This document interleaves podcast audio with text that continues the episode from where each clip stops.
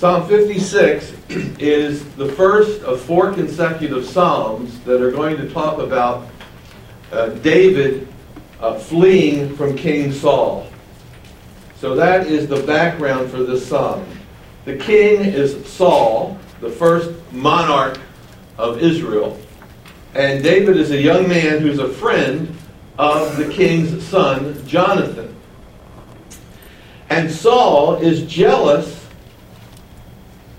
over David because David's a great warrior and he's gaining a reputation. Uh, that way in every country throughout history. Your warriors gain reputations. Dwight D. Eisenhower ends up becoming the President of the United States. On what basis? The fact that he was a warrior. People heard about him. General MacArthur, George Patton, you name it. And David is a warrior in Israel, and he is gaining a great reputation, and King Saul is jealous of him and basically wants him dead, so he's seeking him.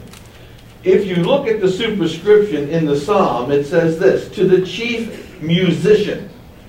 So David writes the psalm, and he is giving instructions to the chief musician. And here's what he says Set to the silent dove in distant lands. Now, some of your Bibles may just have three Hebrew words there. Anybody's Bible just have three Hebrew words? Uh, these three Hebrew words uh, are translated this way The silent dove in distant lands. Now, we don't know whether that's a title or a tune, but we know these are instructions to the chief musician. This is to be set. This psalm is to be set. Is it going to be called Silent Dove in Foreign Lands, or is that the tune that it's going to be set to? Maybe there was a tune that the people hummed back in those days, and it was that's what it was called. If it's a title, it speaks of David remaining silent like a dove.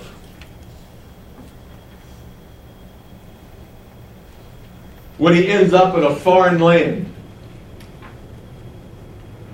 he keeps a low profile when he ends up in this foreign land. Why is he in the foreign land? Because King Saul's seeking to destroy him, and he ends up fleeing to a foreign land. And when he gets there, he just keeps a low profile and he keeps his mouth shut like a like a silent dove. He doesn't even coo, you know. Or if it's the tune, it speaks of a tune that is a very quiet, low, melodious type of a song, and the chief musician understands those instructions. We just aren't quite sure in our day what that these instructions are. Does it refer to a tune or does it refer to a title? Then in the superscription you see the word miktam. And that means uh, it's, this is a psalm that's to be reflected upon. That's what that word means, reflection or contemplation. And then you see this. It's a reflection of David when the Philistines captured him in Gath. So if you want to know what that psalm's about, you need to find out when David was in Gath under the control of the Philistines, and that takes us back to 1 Samuel chapter 21, and I want you to turn there so you can see the background and the context in which this psalm is written. So when you get to 1 Samuel chapter 21, we're going to start reading in verse 10. And when I finish reading these five verses, we'll go back to Psalm 56 and all of it will make sense. Okay? So, we're in 1 Samuel chapter 21 and verse 10. Then David arose and he fled that day from before Saul. And he went to Achish, the king of Gath. Isn't that what that Psalm 56 is about? David's where? In Gath. So David flees and he goes to the king of Gath. And the servants of Achish or Achish said to him, Is not this David? The king of the land? That guy that came to you, that's David, isn't it?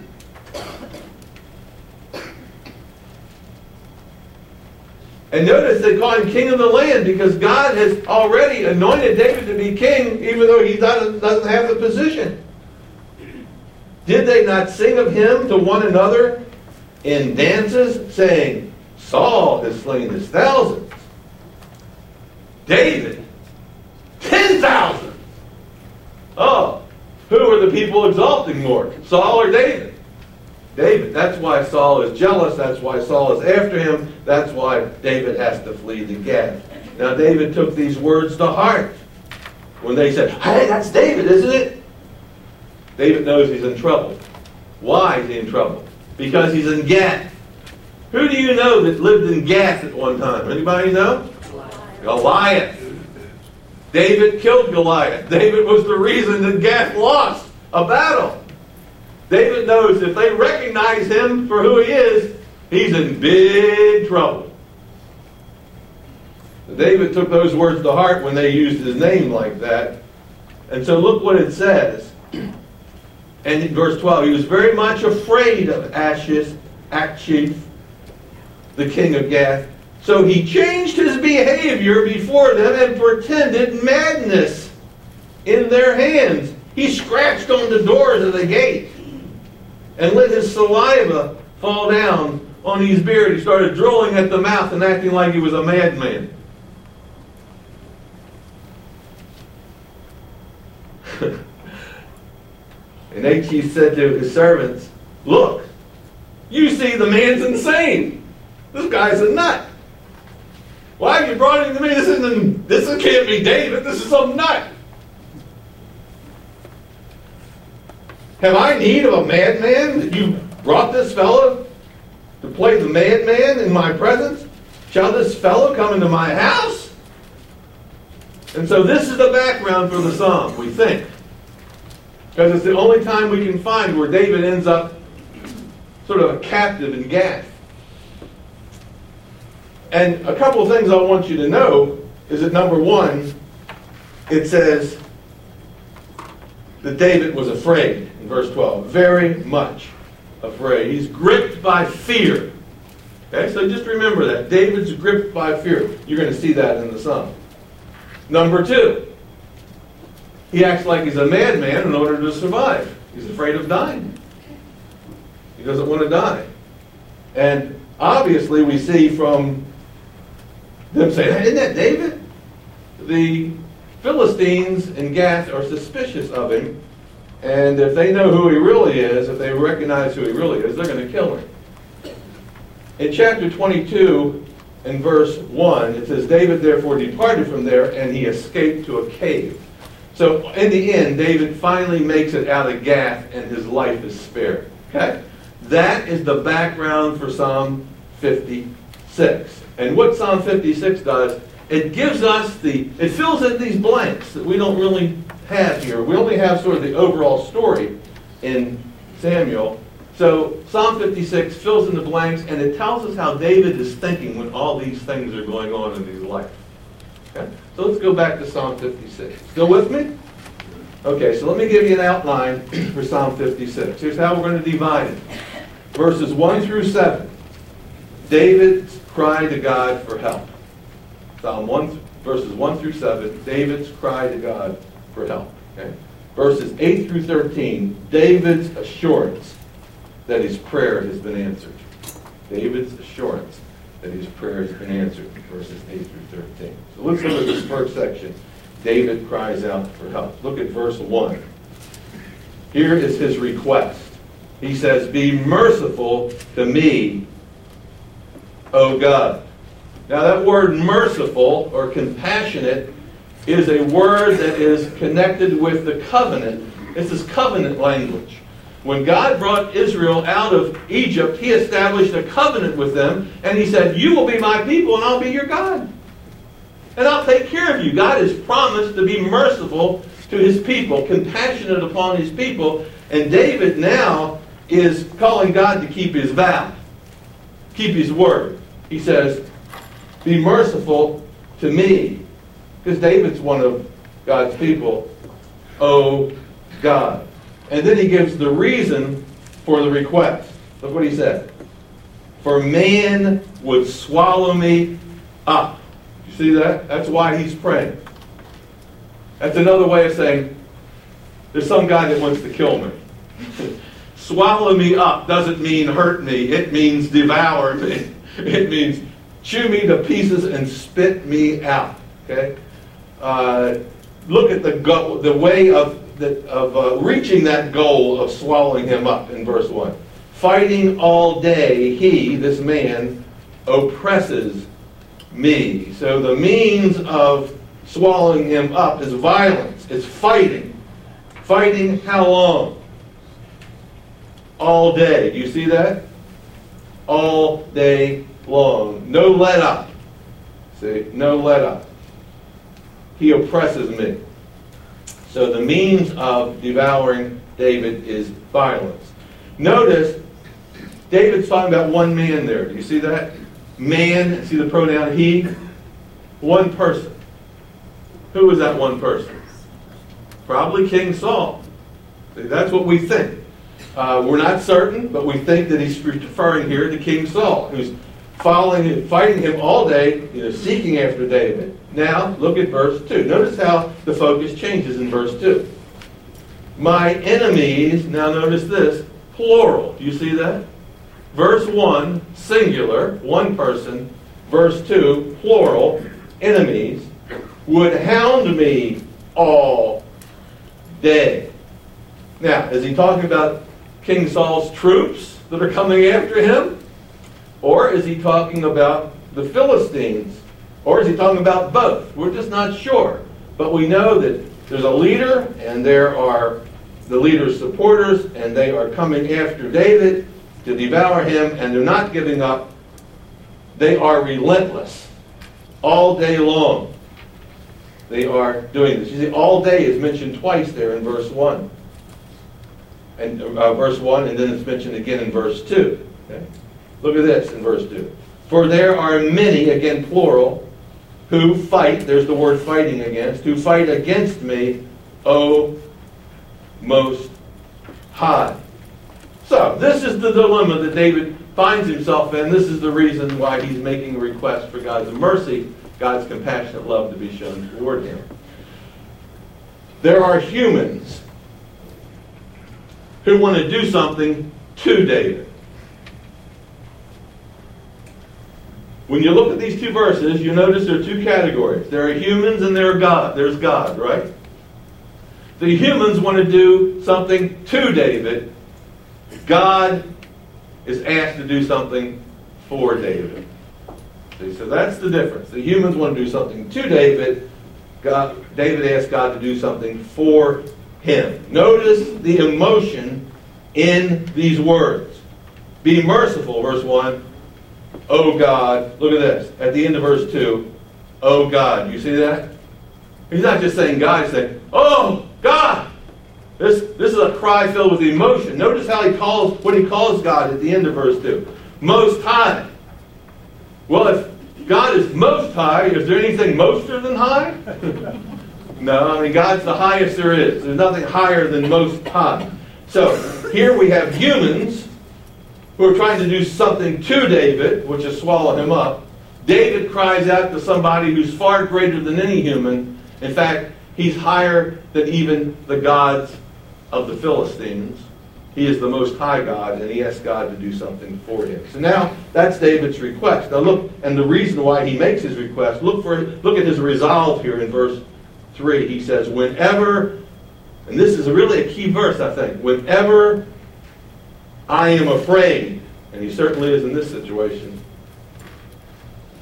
We found that out, didn't we? How afraid was he? That he acted like a madman. How afraid was he of Saul? So much so that he ran into enemy territory to get away from him. Whenever I am afraid, look at this. I will trust in you. Notice the verb, will, future tense regardless of time or circumstances. This is David's default strategy. Whenever fear overtakes David, his default strategy is to rely and trust on God.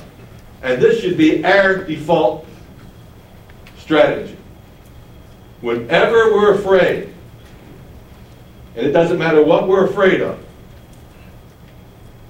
we should trust in God. Now I want you to answer, finish, complete this sentence, okay? Whenever I'm afraid of, and you just throw the word in there, whenever I'm afraid of my boss,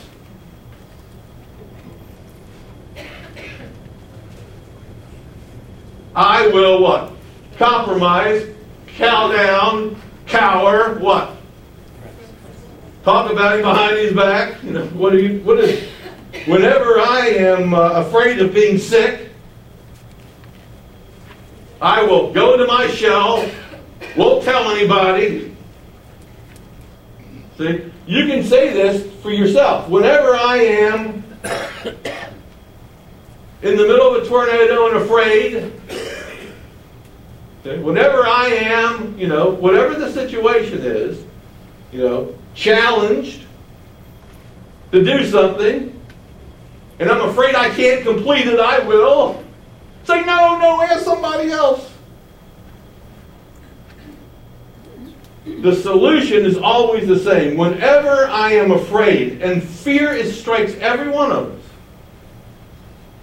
doesn't matter how brave you are, and whatever the situation and the circumstances are, when that fear comes upon you,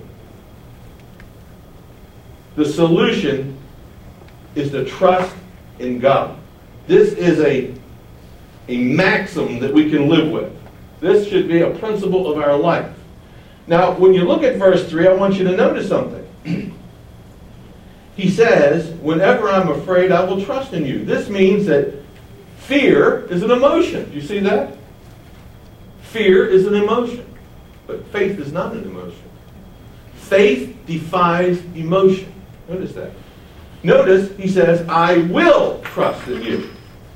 Notice that faith is an act. It's an act of will. Fear can come upon you, but in response to that, you're to do something deliberately. You are to deliberately trust in God. Notice, fear or faith has an object. And here it's you, which is God. And you're going to see that faith conquers fear. Every time, faith conquers fear. So, what we have here is we have David's resolve. Whatever I'm afraid, and he is in this situation, and whenever that happens in the future, I will trust in you. Look at verse 4. In God, I will praise his word. In God, I will praise his word. That's in the future. I will trust in him, and guess what I'll do? I'll praise his word. Now, when we're talking about praising his word, God has given David a word. God says, I will care for you and I'll protect you. He said that to the nation of Israel. That's what I'll do. And David says, I'm going to take him up on it. I'm going to exalt his word. I'm going to trust that he will do exactly what he says. In God, verse 4, I have put my trust. Look at that. I will praise him. That's in the future. And guess what? In the past, I have put my trust. See that? Look at his desire, desire here and his determination. I will not fear. That's future. So in verse 4, you have future, past, and future. And then he asks a question. So what he's saying is, I trusted God in the past. He kept his word. I'm going to praise him for doing that. Uh, I will trust him in the future. He'll keep his word. I'll praise him for doing that. And then at the end of 4, he comes to a conclusion. He asks a rhetorical question. And here's what he says. What can flesh do to me? What can man do to me? And the answer is what? Nothing. Not if you trust God. Jesus said, Fear not him that can destroy body only, but fear one person. That's God. Don't fear what man can do to you. Okay? Now, he says, What can flesh do to me? Okay? He lists six things that they can do, but they're not ultimate things. Look what he says. Six things that they that these people are trying to do to David. Verse 5. Number one, all day they twist my words. That's the first thing that they're doing.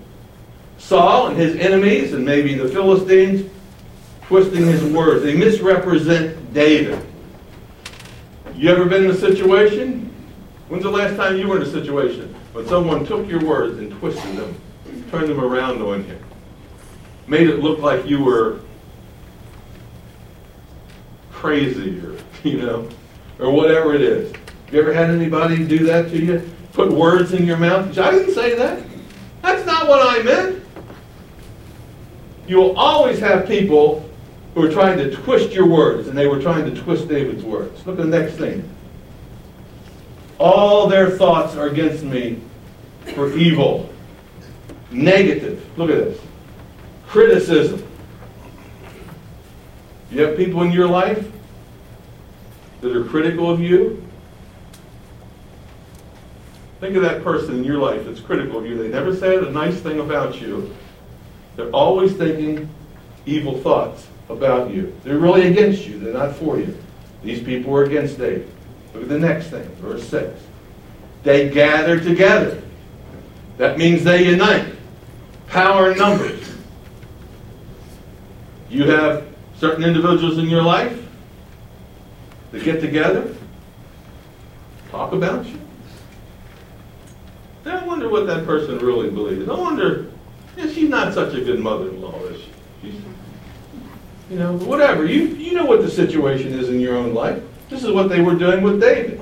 David's, the people of Israel, the soldiers of Israel getting together and they were talking about David.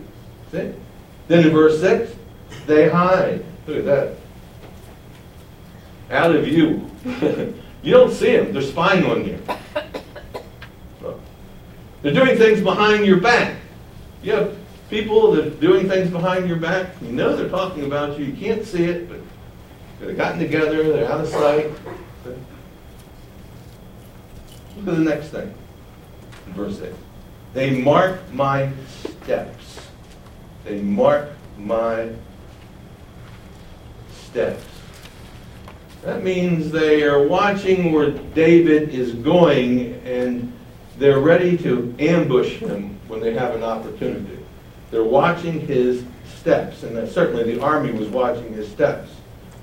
And just trying to take, find an opportunity to take advantage of him and overtake him, pounce upon him. And then look finally in verse 6. When they lie in wait for my life, their ultimate goal is to kill David. And there are people in your life that want to do the same thing to you. These six, this is a six step process. And their goal is to destroy you, to kill your reputation, to kill your spirit, to kill your hope, to kill your faith, to make you look little. And this is what David is up against. And he knows that's what they're trying to do. And then he says this in verse 7 Shall they escape by or in their iniquity? Will they get away with it? That's what he said. Will they escape? Will they get away with murder? Will they end up killing me and getting away with murder? And the, what do you think the answer is? No, they're not going to get away with it. There's somebody that David has called to be on his side. He's not going to allow this to happen. So we have David's request at the end of verse 7. He says, In anger, cast down the people. Oh God. So, see, here's David's request. They want to knock me off. They want to get me, kill me. Here's what I'm asking you to do. Lord, you take care of them. And notice that verse 7 ends the way verse 1 begins. Notice the words there in verse 7. Oh God. You see that? And look at verse 1. Be merciful to me, oh God. That's how we know that that's the section. It goes, section 1 goes from verses 1 to verse 7. That's a section in this particular psalm. Now we move to the second section. David's assurance that his cries are heard and that his prayer is going to be answered. Look at verse 8. Talks to God. You number my wanderings. I'm having to leave Israel and wander out into strange lands And guess what? You number my wanderings. Wanderings. That means that God watches your every step. He knows where you're going. He knows where you are. You might not think he realizes where you are. He does. He not only numbers your wandering, he numbers every hair on your head. I mean, that's how interested he is in you. He watches over you. And then look at the next thing. You number my wanderings. Put my tears in your bottle. What in the world does that mean? Put my tears in your bottle. It's an old practice, ancient days, where when somebody was suffering and their relatives gathered around and they didn't know whether they would make it or not, what they would do is they would, person's tears would fall out of their tear ducts and they would capture those tears in a little bottle. And they would save those tears. And every day they would look at them and they would empathize with that person who was suffering. Pray for that person to get well. And uh, David says that, you know, my tears, in a sense, are precious to you. You've captured my tears. You're empathizing with me. You know what I'm going through. It's not like I am have to say, My God, my God, why have you forsaken me? I know you haven't forsaken me. You're involved in my life. And so he knows that God has him on his mind. That's what that means in verse 8. And then he says this Are they, which means all the things of my life, not in your book? And the answer is yes, God keeps a record of everything in our life. Nothing gets by God. He has his eye on us. Whether you realize it or not. That should encourage you. The God of Israel neither slumbers nor sleeps. His eyes travel to and fro throughout the world. He watches. He knows everything that goes on. He empathizes with us. Not only does he watch and care over us, but look in verse 9. He says this When I cry out to you, and that's what he has done in verse 1. Look what he says. When I cry out to you, then my enemies will turn back. They will run away. When I cry out to you, my enemies will run away. That's the power of prayer. That's what Dr. Davis was talking about. We don't understand the power of prayer. When we cry out to God, what does our enemies do? Turn back, they run away. See?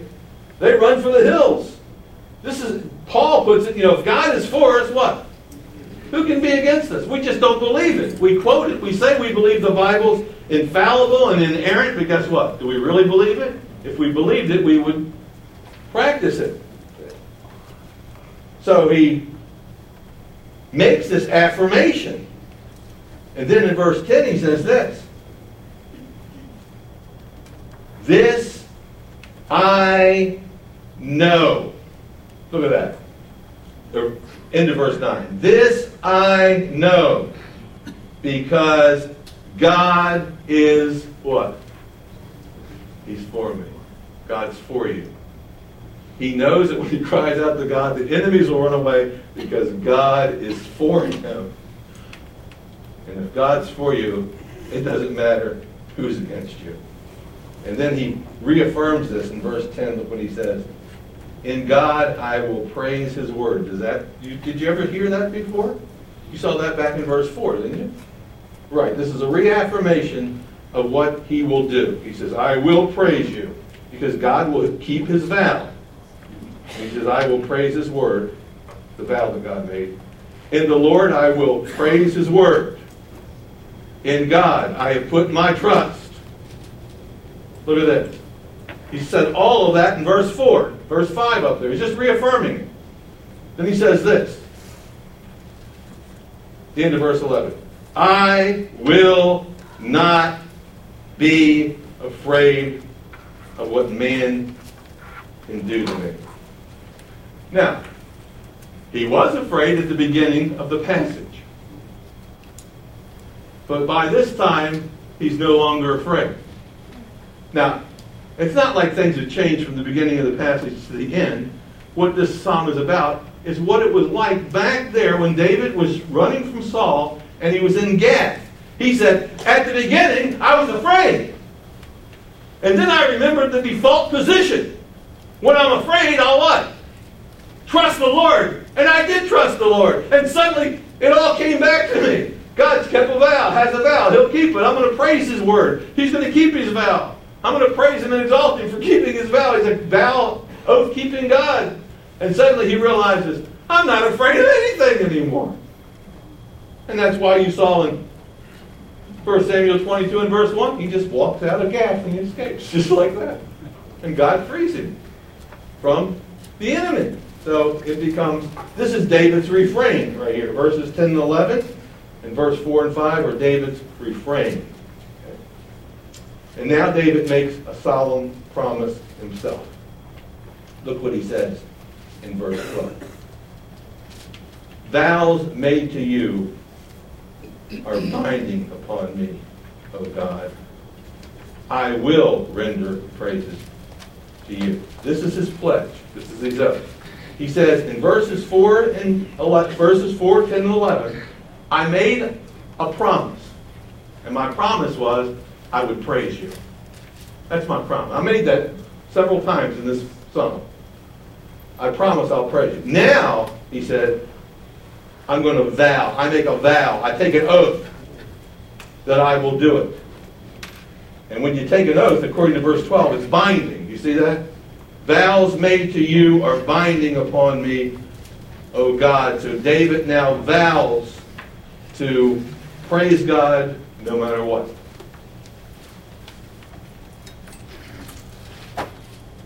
You can make a statement that's untrue and get away with it. But when you make a statement and it's a vow or an oath and you break it, you won't get away with it. If you go before a grand jury and you raise your hand and you lie to the grand jury, that's more than lying, that's what? If you lie to the FBI in an investigation, you're going to end up in jail. It's not like just lying to your friends. This is a vow, and David makes a vow, and he says, God, you can count on it. I'm going to keep my word. I am just going to praise you and praise you and continue to praise you. And here's his reasoning. Verse 13. For you have delivered my soul from death. We don't know if he's writing this before it happened and he sees it as if it has already happened, or he wrote this verse after it happened. He says, But you have delivered my soul from death. Maybe he's talking about in the past. In the past, you delivered my soul from death. I know that you kept your vows. Have you not kept my feet from falling? And the answer is yes. To what end? For what purpose? That you've saved me from death, you've kept me from falling. To what end? For what purpose? That I may walk before God in the light of the living. In other words, I'm not going to be put to death. They're not going to catch up with me. They're not going to kill me. You're going to keep your promise. And guess what? And as a result, I'm going to praise you. Uh, very similar to what Psalm 1 says, the last verses of Psalm 1 where it says, The Lord knows the way of the righteous. That's what David says God does here. But the way of the ungodly shall perish. But according to this psalm, David will not perish. He will walk in the light of living. This is a very encouraging psalm. I imagine that when Israel, long after David was dead and gone, long after Solomon was dead and gone, long after the kingdom divided, and the Jewish nation ended up captivity to the Babylonians and the Assyrians and the Persians and every other group, they would turn back to this psalm and they would claim this psalm as their own. And they would say, Lord, we know that are, we're captive now, but if we trust in you, you will deliver us. And they held on to this psalm for guidance and comfort. And we should do the same. Amen? Next uh, week, we'll pick up at Psalm 57. Lord, we thank you for uh, showing us the importance of prayer. Just talking to you, realizing that you're our Father, you have a loving relationship with us. You've promised to protect us from ourselves and others. But Lord, we too have to keep our vow that when danger comes, that we trust in you, we turn to you, we rely upon you. And then, Lord, we will praise you when we are delivered and we're freed from the, the power of evil and even of death. In Christ's name.